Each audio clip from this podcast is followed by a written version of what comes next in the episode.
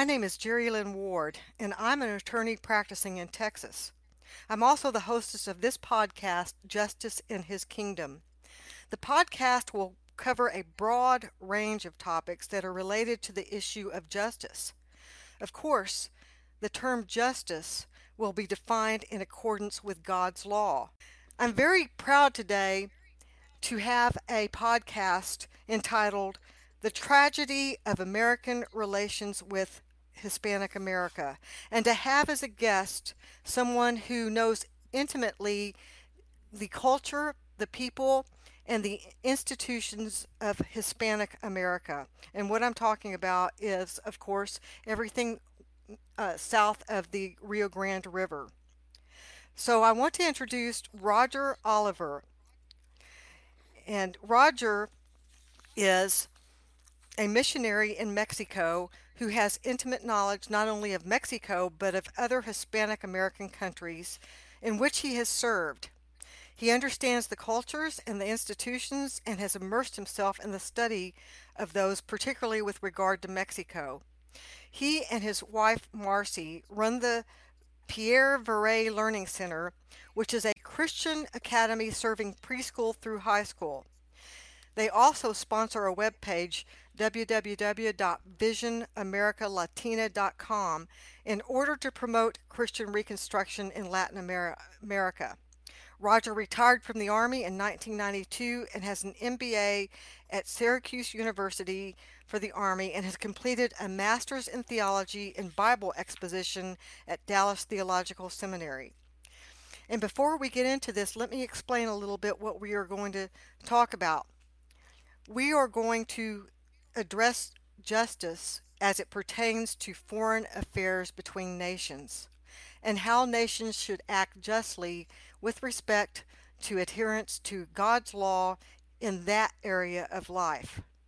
And to do this, we will be visiting the story of American relations with Hispanic America and the origins and attitudes and presuppositions that North Americans have held in the exercise of those affairs and policies. We will discuss the application of God's definition of justice and the tragic failures in this story. We will apply those lessons that should have been learned to present affairs. Roger, thank you so much for joining me. And I would like you to tell the folks a little bit about what your mission is in Mexico at the present time. Oh, thank you. It's, it's a pleasure to be here. Well, you already mentioned the Learning Center and the web page, and we're trying to do some podcasts. My young the young men that work with me uh, are very good at pulling that together. And of course, the purpose is is to ha- plant a mustard seed that will build the intellectual foundations of the future Christian civilization in Mexico. That's what we're what we write as our as our goal, what we're shooting at. We're not going to see the harvest of that, but we're planting the seeds and watering them, the plants. well, why don't you tell the folks what other countries you have lived in in Hispanic America doing mission work? Uh-huh. Well, I, uh, I guess you could call the army uh, wherever Christian goes, he's a missionary. So I was stationed in Panama for four years, and in Honduras for three. The army sent me to the uh, Defense Language Institute to study Spanish, and I grew up in Southern California, so I've been exposed to the language all my life and the culture. I've been to Colombia, to Peru, uh, Ecuador, Argentina, Paraguay, and Uruguay to visit. I don't know that that qualifies me as an expert per se, but I do have a, a gut feeling and have read quite a bit and have made my own conclusions. Not everybody's going to agree with me, but uh, as it's influenced the way I do missions in, Mexi- in Mexico. Well, one thing that I just talked about is how you are familiar with the institutions and particularly of Mexico and you run mm-hmm. a school there and of course the government has its own ideas about education and so do many of the people because of some unfortunate events that have taken place in the last say 150 years so can you mm-hmm. tell the folks what your experience has been with the control that the Mexican government has tried to exert over the education of children. Mm-hmm. That starts back in the 19th century after the independence from Spain. As early as uh, 1833, I think they passed their first law taking education away from the Catholic Church and putting it under the state. It's uh, education is a religious activity, and they were uh, moving towards statism. And of course, you have to remember the 19th century is after the French Revolution, and all of the philosophers were looking for a way to uh, stop the chaos of anarchy that happened during the French Revolution, but still follow that pattern. Go to anything but God, go to anything but return to the law of the gospel that gave some stability to the world of Christendom. And positivism was a big impact in that. And the first thing they did after Benito Juarez took over, they passed a law in 1867 of public education. That's how they're going to, how they were going to take over uh, education in Mexico, and basically move people away from the church towards the state, away from Christianity towards the state as a source of their law, as a source of their worldview, to make a new Mexican that did not think in terms of Christianity but thought in terms of humanism. And it has worked quite well. Well, you told me a story that I think ended up in a compliment, although it wasn't intended that way, about what you're accomplishing at the school that you run uh, and the attitude that some of the Mexicans have where they have imbibed uh, statism. Do you want to tell the folks that story? Oh, about the uh, the uh, lawyer, the the law teacher. You uh, uh, mean? I think that's the one you're talking about. He, uh, the elite here know what they're doing and know what this is about. The average person just believes it and accepts it, but so they don't. Most people don't really understand exactly what's happened to them or or where this is coming from. But a friend, a young man that worked with us, has a PhD in econic, economics, and he was going down to a town about two hours from here, Tehuacan, to teach on the weekends. And he often rode. There, His name is uh, Oscar David. And Oscar David would ride down there on the bus, and he'd often ride with this old fellow that taught law, derecho, as we say, as they say here.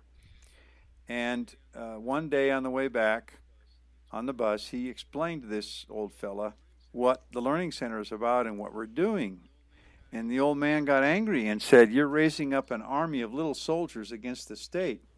Bingo. He understands better than most Christians do what we're about. And Mexico was not always like that.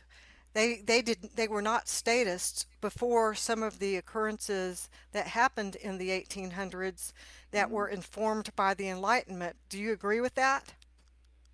Yes. Uh, well, there's a we're a mixed bag, you know. We're all of these as we study the Byzantine Empire as a real as an example. They did a lot of things good, but they kept they codified the Roman humanist law. So it's it's not always perfect, but we can't be perfectionists. For some reason, God allows this to to grow very slowly over lots and lots of generations uh, to accomplish what He wants. But there was uh, the Spanish Catholics did a lot to leave a, a legacy of what they called the law of the gospel. They really tried hard to teach people to live according to the Ten Commandments, if you will. And uh, well, the much, there's a lot of what is believed about what happened here that is just myth. And we're going to get a little bit more into that uh, later. Mm-hmm. And also, I want to talk uh, in, in, that vein. We're going to talk about how North Americans and perhaps other uh, countries in Europe mm-hmm. adversely affected what had been accomplished in Mexico and in uh, Central and South America. But I think mm-hmm. since we're this is a podcast about justice and justice as practiced in every area of life justice towards each other justice of that governments are responsible for uh, and just, justice between nations so I think we should mm-hmm. define what justice is in terms of God's law. And, and Roger, how would you define the word justice? it's a good question because I was thinking about why it seems so hard to define it, and I think the reason is because we have to start with what the standard is. Uh, of course, the Bible says loving your neighbor. Romans chapter 13, 8 through 10 says uh, that lo- lo- loving your neighbor fulfills the law. And I've often thought of that as I was growing up, and I think a lot of Christians do that. If you have some kind of an emotional feeling towards your neighbor, um, the law doesn't apply. But that's not what it means at all. What it, what it's actually saying there is, if you don't you don't harm your neighbor in terms of the law, you don't meddle with his family, you don't commit adultery with his wife, you don't steal his stuff, you don't take his life. That's loving even the guy that drives you nuts, the neighbor that uh, is loud and uh, gross and all that kind of sort of thing that you don't really like to hang out with him. But how do you love him? By keeping the law towards him. That's the beginning. Now, now you you ask you wrote some notes here and asked me how else how else do we do what is justice in what other way? I think that answer is not that complicated. It's blessings and cursings according to the norms of God's law. It's focusing, focused on restoring the victim, establishing the facts according to due process, according to God's law, which He lays out those processes in also. And it's not hard if everyone agrees that God's law is the immutable standard. And of course, it starts with faith in God's justice. And I think the issue that we're talking about in this podcast, as I understand it, is what do we do with the part that's been delegated to us, being finite uh, humans and not and infallible. The part that so we don't make it as best we can, so we don't make errors, and it has to do with this due process and everybody understanding and agreeing on what those standards are. They're immutable. Uh, if you don't, you'll need an expert. You need expert lawyers like we do in the United States now and in Mexico to represent you uh, the standard will be capricious, and, and you will not have access to redress of grievance as a victim. You, it's just we don't have access to judgment here, to justice here in Mexico. We really, really do not have access to a process of getting justice. In Mexico, under the law that we have right here, you are guilty until you prove yourself innocent, and you can be thrown in jail and just rot there until you can get a hold of somebody that can help you. There's I got lots of stories about and, this. And in fact, injustice rules. It's just the opposite of what we're talking and about. And that that is a feature of the civil law system that they use, which Europe also Europe, with the exception of uh, mm-hmm. Great Britain, uses. Correct. I think so. Yes, it's uh, the the Napoleonic Code kind of an idea where you pass a law to try you try to pass laws to cover every exigencies, and you leave some. Uh, space in there for the local bureaucrat to decide. And of course, if the local bureaucrat is unjust, you're going to be uh, you're going to be stuck, and that you're going to be like the woman, the widow who kept pestering the judge for justice until she got it. It's costly, it's time consuming, uh, and and the judges are just uh, the judges tend to be inhuman in a sense of uh, what's the word I'm looking for? Arrogant and overbearing and tyrant, tyrants. They just, well, you know, I'm I'm the boss. I'll tell you what it, what the law is. Well, I know that John Calvin supported the civil law system and was a lawyer trained in that, but there mm-hmm. there probably were some developments that came along with different movements.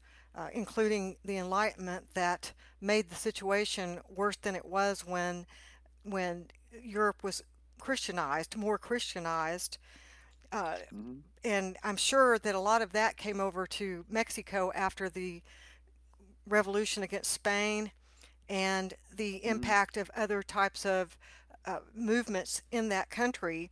And we're going to go back to, mm-hmm. to that and talk about that a little later. But now I, I want to focus on another aspect of this because you have alluded to the propaganda that has been generated and used against Mexico and I'm going to get into that in just a minute, but would you agree, first of all, that nations should act justly towards other nations with respect to foreign affairs? Uh, yes, that's the thing. I think it's the same norms that ought to govern that activity as to govern individuals. And if nations employ defamation and propaganda they are not acting in accordance with God's law. Do you agree with that? Yes. And in fact, the Westminster Confession has some good commentary in the you know questions and answers concerning the ninth commandment, which we're talking about right now, and how would you expand uh, or expound upon that with respect to what has happened uh, with regard to Mexico and our nation's attitude towards it? Uh, well, I I was thinking you you might read that, but it's just absolutely the uh, 144 question 144 is very. And you're talking about the larger catechism. Yes. What are the duties required by the Ninth Commandment? And it's uh, it's about a paragraph with all kinds of verses to support it. If our State Department uh, were to apply apply apply that, actually, I believe the State Department ought to be abolished, and and we ought to encourage churches to send missionaries, churches to send missionaries who understand the law and what what we're trying to accomplish, not the American system, but a, but Christianity. And that's our biggest problem. We don't act justly because we are not motivated by we do we have abandoned God and we make our own laws and it's all about gaining an advantage at whatever cost rather than justice. We're, our foreign policy is not governed by justice. It's governed by the desire to get an advantage, to make alliances to get an advantage over other people. Which is a violation of the ninth commandment as detailed in the Westminster Confessions uh-huh. and Scripture, correct? Uh-huh. I think so, yes. All right. And let's talk about the application of God's law even further. Uh, there has been long been propaganda and collectivist views of what Mexico is like in our country. Mm-hmm. Can you talk to the folks about what the genesis of, of that is just briefly and how far back it goes and then let's let's bring the continuation of that into the into the present or at least 150 years ago because we've we've got two different things that we're talking about here we're talking about Hispanic America but Hispanic America has also been part of Spain in the past until they mm-hmm. broke away from Spain and the attitudes towards Mexico and the other countries has remained in many respects even after that point in time. Do you want to talk to the folks a little bit about the history of propaganda as used against Hispanic America and Spain? Uh, sure. I think one of the, the first things uh, that occurs to me is to try to define propaganda, which is really difficult. There's all kinds of different versions of it, but the one that kind of makes the most sense to me uh, from another book, actually Jacques Ellul's Propaganda, The Formation of Men's Attitudes, is an excellent book on propaganda, but he, he doesn't, he gives up on trying to define it and studies the factors or what, are, what do propagandists do. And fundamentally, they try to change people's attitudes to gain an advantage over them, not necessarily telling the truth, telling half truths. Uh, and they do it in a way, and part of the deal is to do it in a way that people don't even realize it's happening to them. So, uh, read a book by Philip Wayne Powell called Tree of Hate that opened my eyes. I heard about it on a, um, a podcast or a, a, easy chair where Rush, uh, R.J. Uh, Rushdoony and Otto Scott interviewed the author of this book. And I understand there's a whole history of how uh, Chalcedon helped him recover the rights to that book to reprint it because the original publisher published it and printed a bunch of copies and took it off the market. I guess they didn't like the message. But uh, about three centuries ago, as a part of a, of a hate campaign towards Spain related to Holland trying to get their independence, uh, you have a whole publishing pamphlets with a one-sided version of the story of what went, went on in the conquest of Mexico. There was a priest named, uh, uh, oh gosh, what was his name? Casas? Is de las Casas. Yeah, de las Casas. But uh, Benemer, I see, what was his first name? Ha.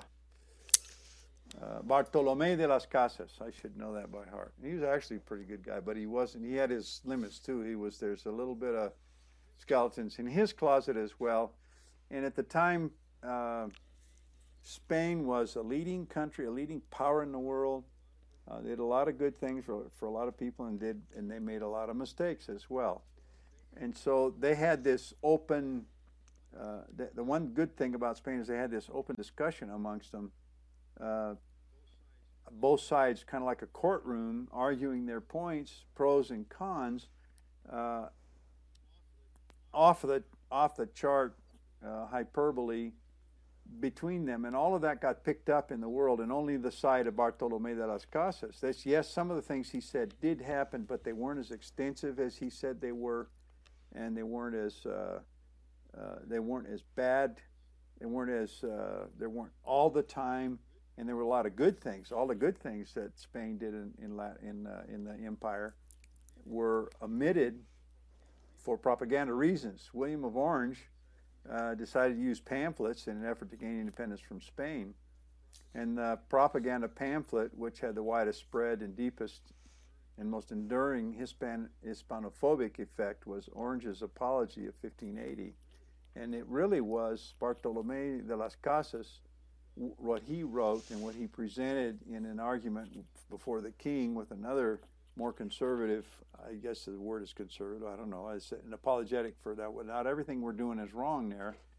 Uh, so that one got picked up and published all over the place. The English picked it up. The Germans picked it up. The French picked it up.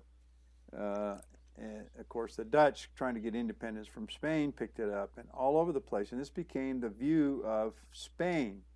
Um, they already had spoken of them as uh, dark people. They had a word mar- marron, um, so there's a little bit of skin color thing, and mixing with uh, other people's uh, intermarriage between the so-called races wasn't a problem in Spain, and the other nations picked that up and made an issue out of it as well.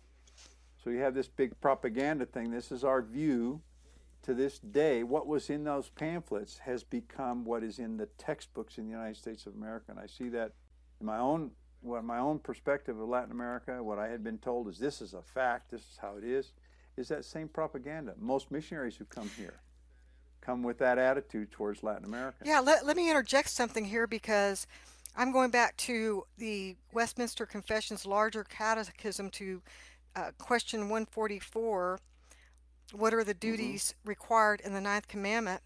And I'm going to read just the first part of it. But the first part of it says the duties required in the ninth commandment are the preserving and promoting of truth between man and man and the good name of our neighbors as well as our own. So it sounds like we've got mm-hmm. the promotion of mal- being uh, maligning Spain by its European neighbors, and Casas went so far as to malign his own people's names by using hyperbole in his writings, which is also a violation of the Ninth Commandment. Would you agree with that? I think so. Uh, I'm not sure how. I mean, like I said, we're all a mixed bag, and he's painted as some kind of saint that was really concerned with for the indigenous people and the stories about how they were enslaved and all that sort of thing are really not not true. And it's that the Spanish came to Latin America to dig out the gold and go home. And most most of the people that came here were middle class people looking for a better life. And there's actually more income generated from cattle and sheep and hides and all those kinds of agricultural activities than there was from the gold and silver. But that's of course, you know, glitters and it gets in your gets your Yes, attention. I have no doubt that he was probably a very compassionate man, but compassion does not justify maligning people with without not. basis, does it? I mean, we're all sinners. No. And and no. he could never have foreseen what his writings would in the kind of hatred his writings would engender against mm-hmm. Spain when he was writing that, I'm sure. And and it's especially ironic in light of the fact that the king in Spain was adamant about not enslaving the Indians and passed many rules and laws prohibiting their mistreatment. Mm-hmm. That's why uh, slavery of Africans never got a, got a foothold in in New Mexico, and the slavery of the of the natives. They were. It's typical for this kind of a uh, activity where you're facing uh, a brutal enemy. That the farther you get away from the battlefield, the more sympathetic you are to the enemy. there was some of that going on. But the truth is the truth. The law is the law. And so I think by providence, divine providence, benevolent providence, motivated the king. He hated slavery and he was outraged by it. Uh, the soldiers were hired. There, I need to set up set a stage here. In the first, in the in the uh, 1500s, that would be the 16th century. The last part of the 15th 16th century, from about 1840 to 1890, there was a war. 15, you mean 15, not 18. 15, 15. I'm sorry, 1540 to 1590. About that time, there was a war with uh, native peoples that was much bloodier than Hernan Cortez's conquest. They were similar to the to our Comanches and Apaches, uh, probably related. They were called the Chichimeca. And they hired soldiers for a year at a time, and, and they paid them a soldier's wage, which wasn't very much. And they were mostly cowboys that manned the ranches and, and dressed up and wore their, their war gear and uh, went out together to fight these people to protect the, the highway to the, to the silver fields on the west northwest side of Mexico and in uh, Zacatecas and uh, they would capture. They take the captured uh, natives, Chichimeca, and they would sell them for to make some more money as slavery. When I got back to the King of Spain, he put a stop to it, and they over time they began to look at ways to uh, to be just according to what they understood. I really think they uh, they were trying to do what they understood to be God's law, to be fair to these people, and they tried they worked on incorporating them given the gospel as they understood it and incorporating them to a society that was governed by the law of the gospel as they as they called it well so greed greed can trump all that kind of thing and and was it not yes, the creoles in mexico or in, in uh, hispanic america uh, with respect to this indian tribe who were kind of driving the attempts to defy Philip's edicts and to enslave Indians, the ones who were the, the Spanish who were actually born in Hispanic America? Uh huh. Well, it, it, there's a mixed bag there. Uh, yeah, I'd say Creoles had something to do with it. Uh, the first, the main uh, soldier that was really a hero on the battlefield that uh, helped pacify the, the Chichimeca was Miguel Caldera, who was one of the first Mixtecas, uh, you know, uh, a mixture of Spanish and Indian. His mother, his father was a Spanish miner, and his mother was uh, Chichimeca, one of the mo- from one of the most violent tribes. So I, yes, I think as I recall, that was that's true. They wanted to enslave people, but the king there was enough force of law to prevent that from happening. And when the king found out about it, he put a stop to and, it. And one thing that is different than the history you and I probably learned in school is that the, the New Spain was not occupied by massive amounts of Spanish troops, was it? No, the no. The, it's really interesting how they they managed an empire that went from uh, Canada, maybe even Alaska, all the way down to the tip of South America and all the way over to the Philippines with wooden ships and ink. They wrote, they just wrote letters by hand and they wrote thousands of pages of reports. They were very disciplined about it. It was part of their culture. And this is how things, you can imagine, how did this all this happen when they didn't have internet and instant email? They wrote letters and they could put it on a ship and it went back to the king. And they'd some call, he'd call people back and they'd be there for months before they came back here. But life goes on; it just keeps moving. And they didn't have forces here except to defend uh, what what they had, uh, what was their empire from more from Dutch and English pirates, other pirates, than from than to try to control the people. Yeah, that's that's one thing I find very interesting, and and one thing that propaganda seems to be a useful tool or weapon against, and and, and that is that when you demonize a people, then mm-hmm. many times things that would generally not be permissible, you might start thinking are permissible because here mm-hmm. we've got this demonization of Spain, and that means that Queen Elizabeth, although she did this with a wink and a nod, uh, did nothing to stop English pirates from attacking and stealing Mhm. from the Spanish. Well, they actually commissioned. Well, besides besides pirates, they were basically pirates that were licensed by the crown, called privateers. but they were Yeah, that was. They were not. I mean, they weren't. They they had they had letters of permission from the crown to go steal stuff from the Spain to, to, to go sink Spanish shipping and and or take their ships. Basically, do what pirates do, only in the name of the crown, and keep whatever they got. Another thing that I want to talk about in terms of this book that uh, you've been discussing, and I, I kind of want to expound on it. The actual full name of the book is Tree of Hate Propaganda and Prejudices Affecting United States Relations with the Hispanic World. Mhm. And like you said, Philip Wayne Powell was supported by Rushdoony, and in fact, there is a great, easy listening uh, episode, and it's number 147, in which Rushdoony, Otto Scott, and the author all have a discussion about uh, Hispanic America. And one thing Mhm. that's very interesting about that is it also discusses how Christianized Hispanic America was. And Rushdoony is actually talking about this, and and and uh, uh, basically the question comes up: uh, Why are we so close to some European countries and other countries when our closest neighbor, or one of our closest neighbor, was a Christian country that we seem to have no esteem for?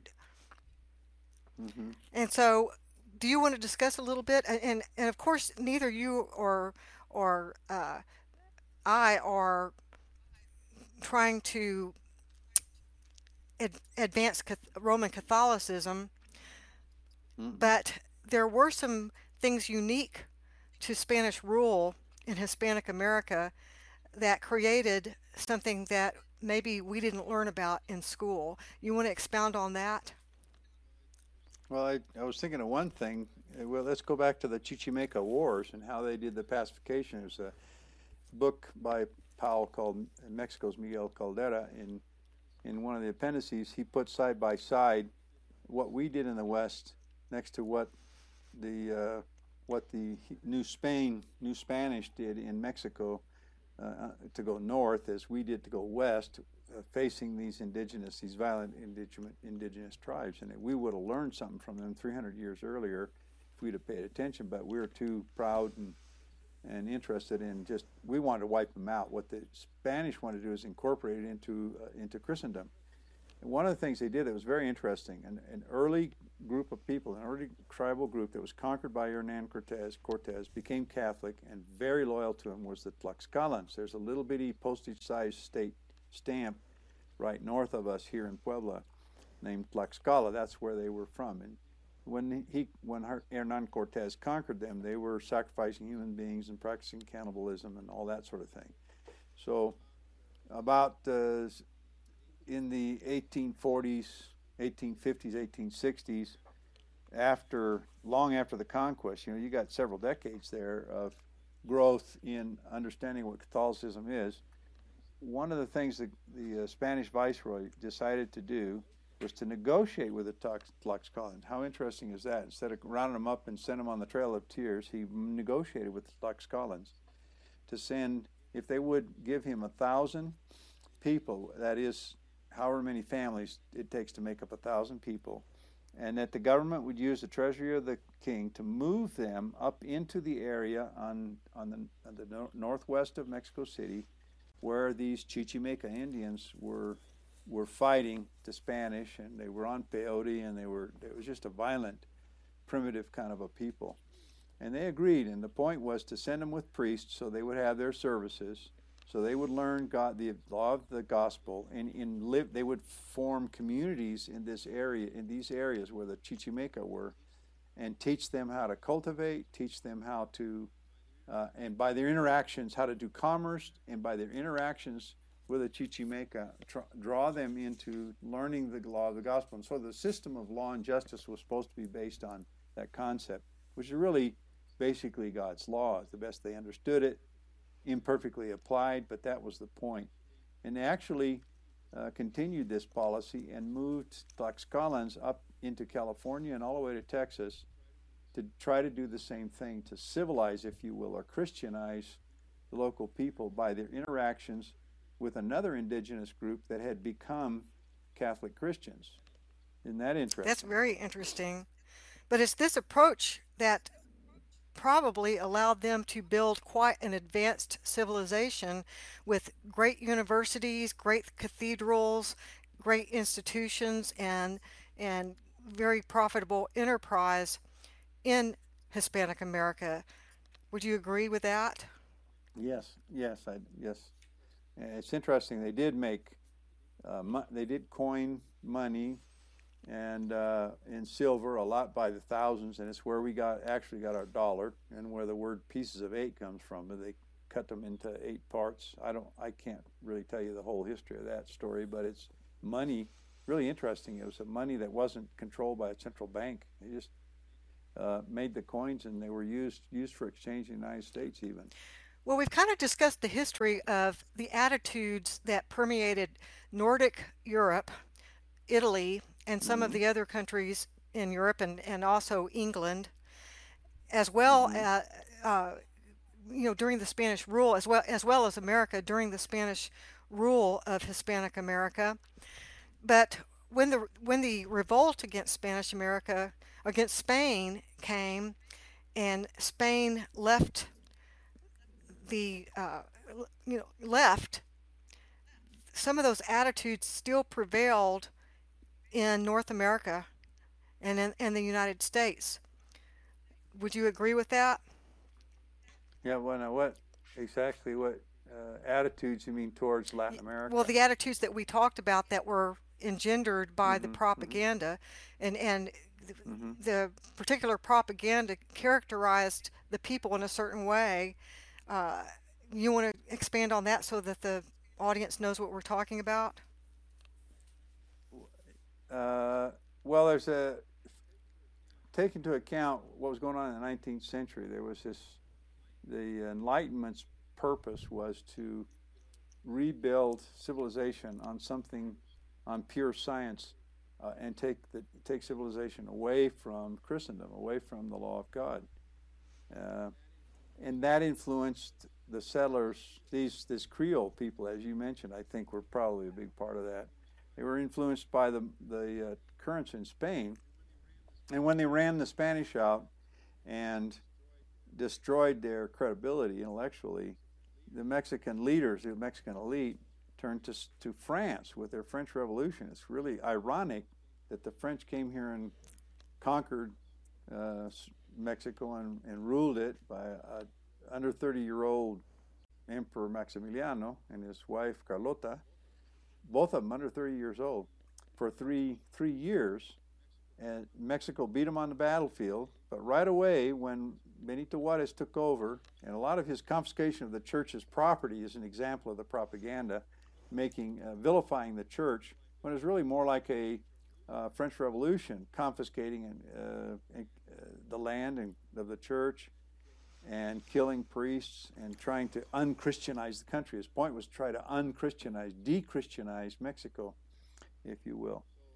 So, when the first thing he did was to get his group of philosophers, and one of the principal ones, a fellow named Gabino Barreda, which Rushdoony has also written about. It's very interesting. I've done a lot of study of the positivist movement in Mexico, and they took over the educational system. Where did Gabino Barreda get his training that to change the worldview of, Mexicans?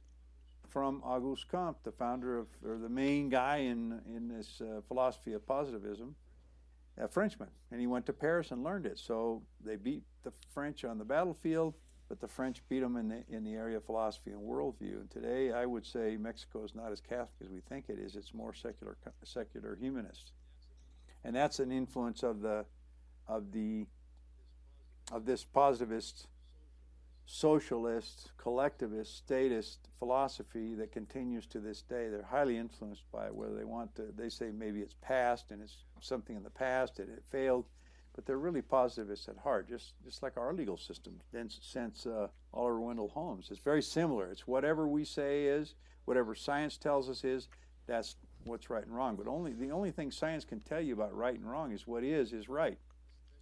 That's the best you can get, and that's exactly what they want to do. So, I, I in this sense, I would like to throw in a couple of. You were going to ask me something, I think, about the certain Americans that had an influence in this in our foreign right, policy. Right, right. And one thing I want to make clear is yeah. I'm not only talking about the attitudes in, say, Mexico or the other Hispanic America, Mm-hmm. American countries. I am also talking about the attitudes that Americans have, or North Americans, people who Mm-hmm. live in the United States, have had toward the Hispanic people. A lot of that, which comes from the, the things that were described in the Tree of Hate with regard to the propaganda campaign that lingered. And I can tell you, I grew up in Texas, and the, I, I know that the attitudes towards the Mexicans, when I study the history of the Texas Rangers and and what went on uh, at the border in in the early 1900s. In fact, my grandmother's uh, stepfather was in the cavalry with Captain Black Pershing and Mhm. chasing Pancho Villa. Blackjack. And I think the attitude has long been, and some of this I think is hyperbolic and influenced by tradition, is that, that Mexicans were banditos and did not work hard. And I don't know where they got all that, but it's certainly antithetical to what Spain built at that time, prior to that. I, I, I, I have some relatives in Texas that that uh, y- we are highly influenced by their personal experiences. So there were banditos and there were depredations and there were all of that stuff went on, but that doesn't mark all of Latin America.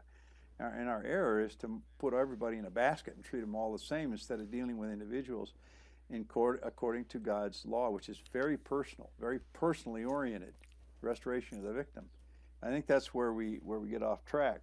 And uh, so there were some things that went on across the border with Texans, but Texans have been listen, live, living with Mexicans, and and uh, actually, first Texans were came to Mexico, came, came to Texas by the invitation of the Mexican government government as a as a uh, obstacle to help them control the Comanche, which were raiding deep into Mexico, Mexican territory. So that's really interesting. That's where you get that "come and get it" Right. flag in Texas.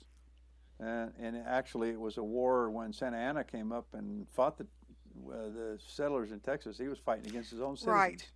not against Right. Americans. That's a misnomer of the history. That that's another part of the history we don't understand. But way back in the in the 1800s, early 1800s, our very first uh, ambassador to Mexico was had been a senator, Mexico and Central America. He was the ambassador to Mexico and Central America. His name was Joel R. Poinsett. He's from some, I think, from South Carolina, and he introduced the Masons to Mexico and got Benito Juarez and several other elitists that were into the French positivism to have secret meetings. They had secret meetings in uh, in New Orleans, making their plans for exactly what they've done, what they did after they gained power. And one of his purposes was to get more states from Mexico that were pro slavery into the United States to gain political power against the states that didn't want to continue with slavery. So it's really interesting how that happened. When, when this, when he, they discovered when the central government, our government, discovered what he was doing, they recalled him. But the momentum had started, and uh, Benito Juarez is famous for being a Mason, and uh, that's a whole study in itself. That's really interesting. But so he was a he was one of the first guys. The interesting thing is he had a hobby of being a botanist. So he stole what they call the Flor de las Pascuas in Central America, and they call it La Noche Buena here, and put his name on it. That's why we have we call it the poinsettia. Wow. Well, what mm-hmm. we've got here is two different dynamics going on, on at the same time. First of all, we've got the the underlying attitudes of a broad section of the people of a country and their attitudes towards other countries, and then al- al- we've also got the agendas of foreign governments. hmm And I, I think well, there's another there's another uh, story that moves this thing forward. Under, I think it helps to understand the, the currents, the political currents in the United States, and what was driving this. we were going more and more. I, I heard the other night, I was listening to Rushdoony, he commented that there was a socialist movement in the United States, a movement, before Marx ever wrote his book. Uh, and there was, uh, it's interesting to study the history of the politics that led the progressive era in the United States. So we're, we're moving in that direction. So you got a movement from government that really starts in the family and is primarily in the family to a government that is statist, and that's where you get these problems. It's always the elitists that starts war that start wars, and uh, family to family, most of us get along very well. And when we we ask for justice, when an individual treats us badly or steals from us or murders a family member, but this whole thing about putting all peoples in a basket, it's state to state. It's a civilization where the state is everything. It's Aristotle's ethics, Aristotle and, and uh, Plato's politics writ large. So at the end of the 19th century, there was an author that, that is, is uh, I like his stuff. I like his writings. Is O. Henry. He was actually a Texan. He lived in, in Austin Texas anyway. Yeah, and he he uh, embezzled money from a bank about twenty-five thousand dollars, I think, from a bank in Galveston. And when he's about to go to jail, he beat feet for Honduras that we didn't have an extradition treaty with us, and he stayed there for six years. When he heard that his wife was sick and dying, he came back and, and stayed with her until she passed away, and then turned himself in. Spent, I think, another six years in jail in Texas, probably. And that's where he started his writing career and gave himself that pseudonym. I can't remember what his what his real name is, but he wrote a story about his experiences in Honduras that was supposed to be humorous, just humorous. But it was it was called Of Cabbages and Kings. It's quite long. It's like a novella almost. And there's still things in there that I experienced when I was that I saw, little cultural bits and pieces that he writes about that were at his time there that I, I saw when I was in in Honduras in the in the 90s. Uh, but this book was published, this story was published about the time that we wanted to go to war with Spain, the, where we, you know, the, uh, remember the Maine and the, the USS Maine, yes. Rose, yeah, and Teddy, that probably was uh, a false flag kind of a thing we think now. And we wanted to, in the Teddy Roosevelt's Rough Riders and all of that legend, those legends and myths about that thing. And so the the jingoistic press at the time picked that up and published it in their press as if that were the truth. And it so that's where part of the reason why we have this idea of uh, the lazy Latin wearing his big sombrero, sitting on the tree asleep while the revolution goes off in his ears. One revolution after another after another, but we have actually supported and contributed to that. Yeah, let's let's move forward in time. We've talked about uh, what what America did in the 1800s and let's go into the 20th century with regard to Mexico, which there was a revolution in the 1910s. Mm-hmm. 1910 and 1920. Yeah, the 1920s.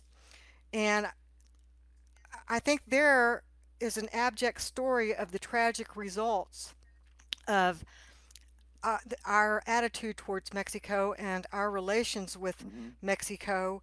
Uh, and I think a book that is really great that talks a lot about this and also talks about the Masonic influence and that sort of thing is No God Next Door Red. Rule in Mexico and Our Responsibility. And it's by Michael Kenny, who was a Catholic priest. And in fact, when this book came out, it was suppressed for in fact, I don't even know if it, it can be uh, bought in Mexico at the present time. Perhaps it can. But even in the United States, and, this was written in, in the 1930s, but in the United States, FDR somehow convinced the Catholic Church to pull the book from its shelves. For, so for 70 years, it was not available for purchase in the United States. And you've read that book mm-hmm. too. Uh, and I'd like you to kind of discuss what what was the the result in the 20th century of what had happened previously with our interventions mm-hmm. in Mexico or our influences in Mexico up until the time that this book was written. Mm-hmm. Well, it's first of all, if the, the story of Joel Poinsett and then uh, the jingoistic press going against the Spanish and uh, using that sort of propaganda ideal rather than investigating it and knowing anything about Spanish tracks with our own movement towards of our elite towards a statist progressivist ideal. So uh, the promise of utopia of the po- pro- positivists in the 19th century failed, and uh, there was a president for 30 years named uh, Porfirio Diaz, those Porfiriatos, and he used to say, "Poor Mexico, so far from God and so close to the United States," or I think maybe it was around the other way around, so close to the United States and so far from God. And uh, it, he accepted running for president one too many times, and so in 1910, when he became the president one more time, there was a revolt, and of course it starts with the elite, and they start a civil war, and that civil war lasted for 10 years, and at two million Mexicans died at the hand of their compatriots, and that's when Blackjack Pershing went into Mexico after uh, Pancho Villa, and because he was crossing the border into into Texas and New Mexico and Arizona and raiding and all that sort of thing. So that is very bloody. And in 1917, they wrote the first their first constitution under this new revised thing. And Scott Otto Scott, in that interview with uh, William Payne Powell, William Yeah. Philip Wayne Powell that you mentioned, said that the, the Constitution of Mexico of 1970 was the first communist constitution in the history of the world. It's very interesting. So you get after that, you, you move forward. You get the party called the uh, the Permanent Revolution Party, the Partido Revolucionario Institucionado, Institucionado, the PRI. Uh, my Spanish and English are confusing each other, so I can't pronounce things right. The PRI has domin- dominated politics in Mexico for 70 years. And it's interesting because they said it was an institutionalized revolution. How do you have an institutionalized revolution? That's a whole other topic. It's interesting to talk about what the philosophy is behind that. So in the 20s, the Calles uh, uh, regime tried to completely atheize, make atheists out of, at, by force of arms, out of the Mexican uh, people. So they confiscated land, they limited the number of priests, they killed priests, they started hanging people off of poles, telephone poles, campesinos that re- resisted him, and there was a movement that rose up against them that was actually quite successful. Uh, Go, uh, Gotiari, I think, was the name of the general that, that stood up and organized these people, and they were called the Cristeros. And uh, that they made a deal to, for peace, and of course, the government went against it and they wiped out, hung people that, that had been with the Cristeros after promising them amnesty. And the interesting thing is, they went to look for the Cristeros were looking for help from anybody to give them arms to continue to fight.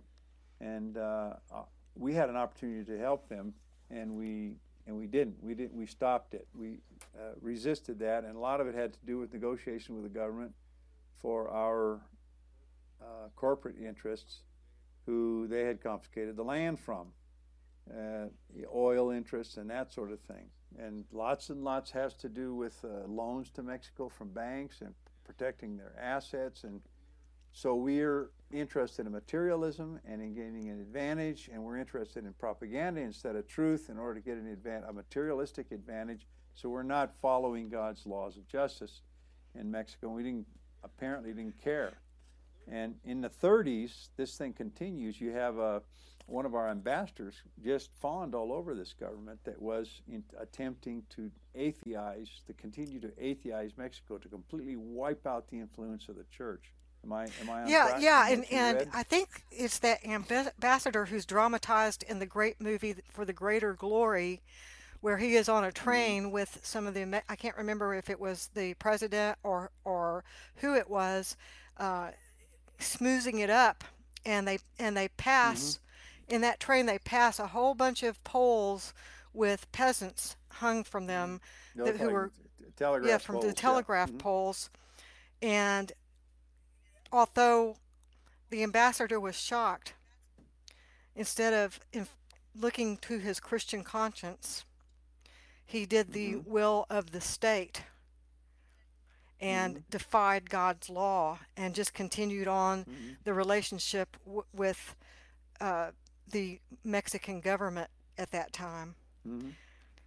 But, and what this caused was the destruction of church, uh, destruction of family, and destructions of other kinds of institutions. And I'll tell you, one of the things that that really hit me about about this book was what they were doing with the children. They they the children could no longer go to the private parochial schools, and I don't know if they had other kinds of mm-hmm. private schools, but they were forced to be educated by the state. And not only were they forced mm-hmm. to be educated by the state, but the state took an active interest in destroying their characters, their moral characters. And mm-hmm. do you want to discuss that a little bit? Yeah, that, that was after the Calles and the and the Cristeros. The the whole thing, you know, governments, people, they don't have control unless people cooperate with them. Conspiracies don't work unless there's already a market for what they want to offer. So there was a there was a certain amount of that there, and it continued on in the 30s. But the governments put on the pressure or take off the pressure depending on how much support they get from the people. And there's a lot of resistance. They'll try more. Well, I want to get ways. I want to get to edu- this particular point. So let me direct you because we're this, we're uh, we've done it, this for a very long time, and we're going to have to wrap up in a mm-hmm. little while. But the thing that jumped out to me is when they were educating these children, they were giving mm-hmm. giving them sex education which undermines mm-hmm. yes, the foundations. And they were actually making these mm-hmm. children in mixed classrooms undress in front of each other. So why don't you comment about mm-hmm. that? Now, that was all over, that was in several places where, of course, we're in Mexico City, and is where things start often. And there was a governor in Chiapas that did that, made the children uh, uh, undress, boys and girls, teenagers, undress in front of each other, and it was to remove the Christian morality and of course, people that are, are addicted to sex are easy to control. There's a whole book about that that's fascinating. You ought to read called Libido Dominandi uh, Sex, Sexual Sex as a, as a Means of Political Control. And that's exactly, that's part of, that's very typical of these regimes. It's way back to the worship of Moloch and before. Yeah, that's by E. Michael uh, Jones. Uh, yes, that's a good book. It's a long one, and it's sometimes it's uh, it's it uh, it's like watching a horror movie, but it's worth reading. And and you're not going to agree with everything because he's very Catholic and very anti-Protestant.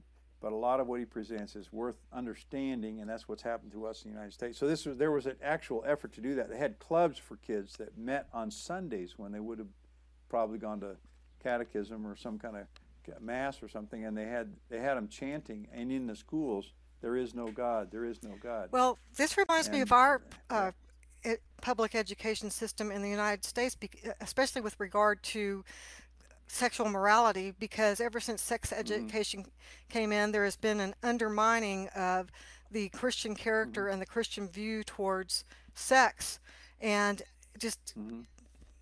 you know what kids learn decreases their modesty. It, it causes them to mm-hmm. push envelopes until they are easy to control because they develop addictions and their attention is diverted from more important things into something that is not mm-hmm. categorized by them properly in the biblical sense. It, right. Of course, it sounds real moral because you're trying to prevent pregnancies and all that kind of stuff. Actually, promoting pregnancies is promoting sexual uh, deviancy and, and that's exactly the purpose is, is uh, control. And uh, the, the elite that practice those things uh, project that onto the rest of the population as saying they want, if you know, we're the deplorables if we don't go along with their sexual mores. So that's exactly what's happened and what has happened here. And the family, we still have a strong uh, affinity for the family in Mexico, but it's falling apart and for this very same lots of divorce, lots of machistas, que you know, uh, I think it was, said that feminism is uh, the demand to have the same rights to your responsibility as, as machismo does. Right. Well, there's two other little topics I want to discuss with you based mm-hmm. on your study and your experience with regard to Mexico as well as the other countries in Hispanic America. But let's mm-hmm. particularly look at Mexico. I want to discuss the North American Christian Church's response to the debacle of the Mexican Revolution and, and mm-hmm. the creation uh, or the writing of that communist uh, constitution that started off the persecution of the Catholic Church and the and uh, essentially wholesale looting of Catholic churches and well that that looting of the Catholic Church started way back in the 19th century. Benito Juarez. Oh, okay. First. Mm-hmm. And when was it that there was a period of time though that I, that a leader in Mexico took those those confiscated church properties because they weren't even they weren't just looting the churches they were also taking the entire uh, physical churches and they were giving them to Protestant missionaries from the United States. When I think Benito I think Benito Juarez in the in the in the 19th century started that. And that's the oldest the oldest Protestant seminary in Latin America is the Presbyterian Seminary in Mexico City. It was founded in 1880. About, about during all of that time when that was happening. So as I understand, he he even had some Protestant uh, Christian you know, how Protestant are we? How Christian are we? You know, there's wheat among the, there's tares among the wheat. So that, that actually commanded forces for him and supported him because part of the reason is because we've been taught that the Catholics are our enemy, our primary enemy. Really, humanism is our primary enemy. I actually pray for the Catholic Church to be reformed once a week. Well, my understanding. I have I have a lot of friends. I have a lot of friends who are Catholic. My understanding from Tree of Hate, uh, according to Powell, is that he said that in the 1500s, when they were beginning their empire over there, they had already started reforming their, the Spanish Catholic Church with many of the reforms that mm-hmm. Luther was concerned about. Uh, it was a, a counter reformation, a counter reformation, and it kind of went in a different direction. And of course, the Council of Trent that formed the modern Catholic Church was started three years before Luther died, and they were trying to deal with these things. And what they actually, the, the weakness of that whole reform movement was they actually codified the errors of the medieval Catholicism towards the end of the era that Luther and the rest of the reformers revolted against. Some, you know, worship of Mary and that, all that sort of thing. Where that's the weakness. But they were they did a lot of things to try to reform the abuses what I really wanted to get back to was the idea that Christians would go come to Mexico or go to Mexico and take over properties that they knew were stolen from the Catholic Church. What is your take on that? Well, if you think that the Pope is the Antichrist, you're doing a favor to the to the kingdom to do that, don't you think? And then you had this whole movement of the positivists, uh, the pietistic Christians, you read about that in William in uh, uh, Murray Rothbard's book, the, Prog- the Progressive Era. That's a fascinating book uh, about the politics of the United States. So you, you have to take all of those pieces together and try to get them together and say, well, why would they do that? Because they they really were statist Christians. Uh, most a lot of these Protestants, and then you have the pietistic, the, the dispensationalists. A lot of our uh, missionaries that have come to Mexico uh, have been more anti-Catholic than pro God's law, and they have been. We're, we're waiting for a rapture. We're going to get out of this place, so we don't have anything that we're not supposed to say anything about the way the country is run, or the politics, or the economics. That's just the way it is, and that's we're going to get the uh, pick the brands out of the fire and get them into heaven. And when they die, they'll go to heaven. But changing the the uh, the uh, culture of Mexico is not is not in our bailiwick. So our statement of what our purpose is is to build the intellectual foundation of the future Christian civilization in Mexico is a radical departure from the missionary currents for I'd say over 100 years here. So basically they came into Mexico and uh, gave deference to a government that they had to know was in all sorts of ways trying to destroy the influence of God's law. Well, they didn't know that because they were that's what they they were cut of the same cloth, so they actually agreed with it. Their thinking was much, very much of the same kind of. Well, we can be Christians, and this guy's doing good things because he's stopping the Catholic Church and all, and and much of the propaganda about the Spanish conquest of the empire And so, why wouldn't we support it? If we really believe that, that's what we've been taught, that's what we've been propagandized to believe. So, I, am not sure that they should have known that because their worldview was really uh, distorted Christianity. I see. Well, what might we conclude from this sad story about what North America's approach to foreign affairs, using propaganda and demonization of people and countries? And what do you think the Christian approach should have been? Well, the first thing I'd say is that that's a product of statism, not of Christianity. We had the we still had the language, we still used the vocabulary of holiness, but we had abandoned God's law as the guide for how we ought to be running the country. Uh, what I think should have happened is we shouldn't have had an ambassador from the federal government into Mexico. We should have encouraged the churches to send missionaries. And uh, Uh, one of the things that Poinsett did that was wrong was to try to encourage Mexico to copy the United States. And, and the, the president at the time, who was eventually assassinated, I think, said it's not going to work here because we have this. Eh, what, what he described was actually more like the idea of how how Israel was governed. There was a central government, but it was spread out, and much of the most of the government was done at the local area. There was uh, centers where the Catholic Church had teaching, where that was like a Levitical function, but everything outside of that was free. You got five acres, I think, if you were um, a man on foot, and if you had oxen, you could have 20 acres or something like that. But that was your land. You went out and populated it, and you got your training about how you were supposed to be living, the ethics of life when you went to the church. And they had schools there, basically what would amount to Catholic schools. And uh, we demonize them, but we never look at the facts of what good they did. Well, how God actually, this is providence. This is not lifting up the Catholic Church or, or shooting holes at all of the Protestants. It's saying God's providence has allowed allows us to make our mistakes and pay our consequences for it, but he also keeps moving his kingdom forward. It's it's like a ratchet. It goes forward and then it comes back some, but it never goes back all the way. So we are progressing. And because Christ is sovereign over Mexico, I have a lot of hope for the future of Mexico.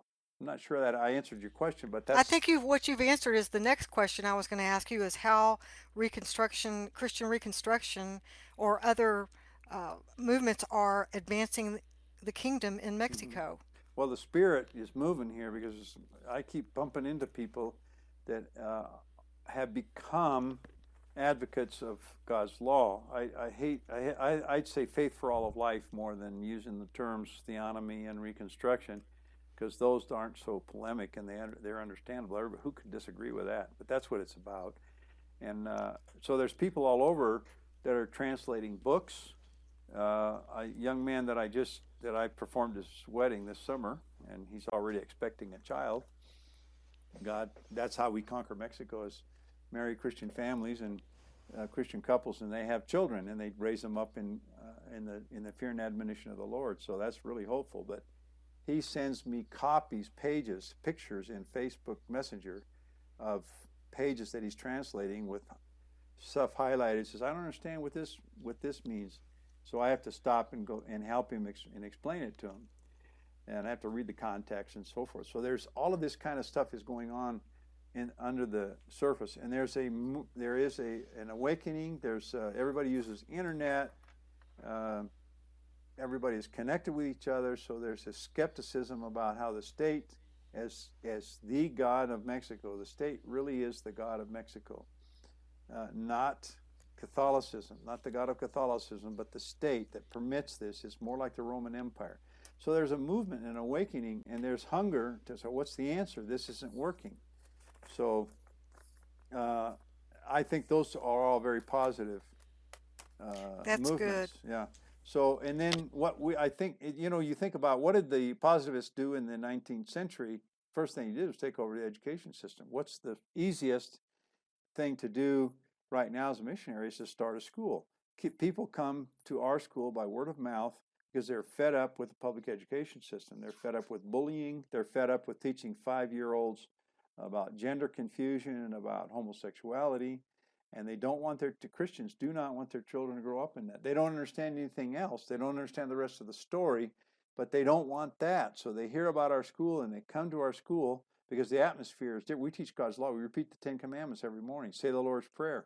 They memorize Scripture, and and so uh, the school end up becoming a ministry to families, not just to the kids, because we have a school of the fathers every, about three four times a year, and we I teach I teach basically theonomy and reconstruction uh, faith for all of life. I, why do we have this school? Why should you send your kids here? Why should you not send them to the public school? Why should you not worry that you're about the, the propaganda, the intimidation of the state that your kids will not be able to get a job if they don't get a great a, a degree from the system in Mexico. We have ways around that. That doesn't we always figure that out. But I always challenge challenge the parents. You know, when you come to the learning center, it's got to be a calling. You have to understand what the they have to understand what the the doctor of laws that I was talking about in the first place that we're raising up an army of little soldiers against the state. They don't carry arms.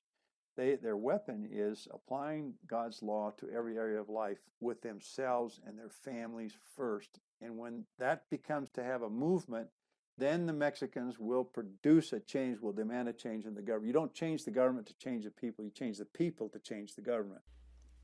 And I think this sad story that you've told and that is told in The Tree of Hate by Philip Wayne Powell, No God Next Door, mm-hmm. and also you mentioned the book called Darrow, which is also by Philip Wayne Powell, mm-hmm. as well as the book Libido Dominandi. I think all of those things can point us forward in what our present foreign affairs and foreign policy should be mm-hmm. with regard to any other country in the world. Mm-hmm. Do you agree with that? Yep.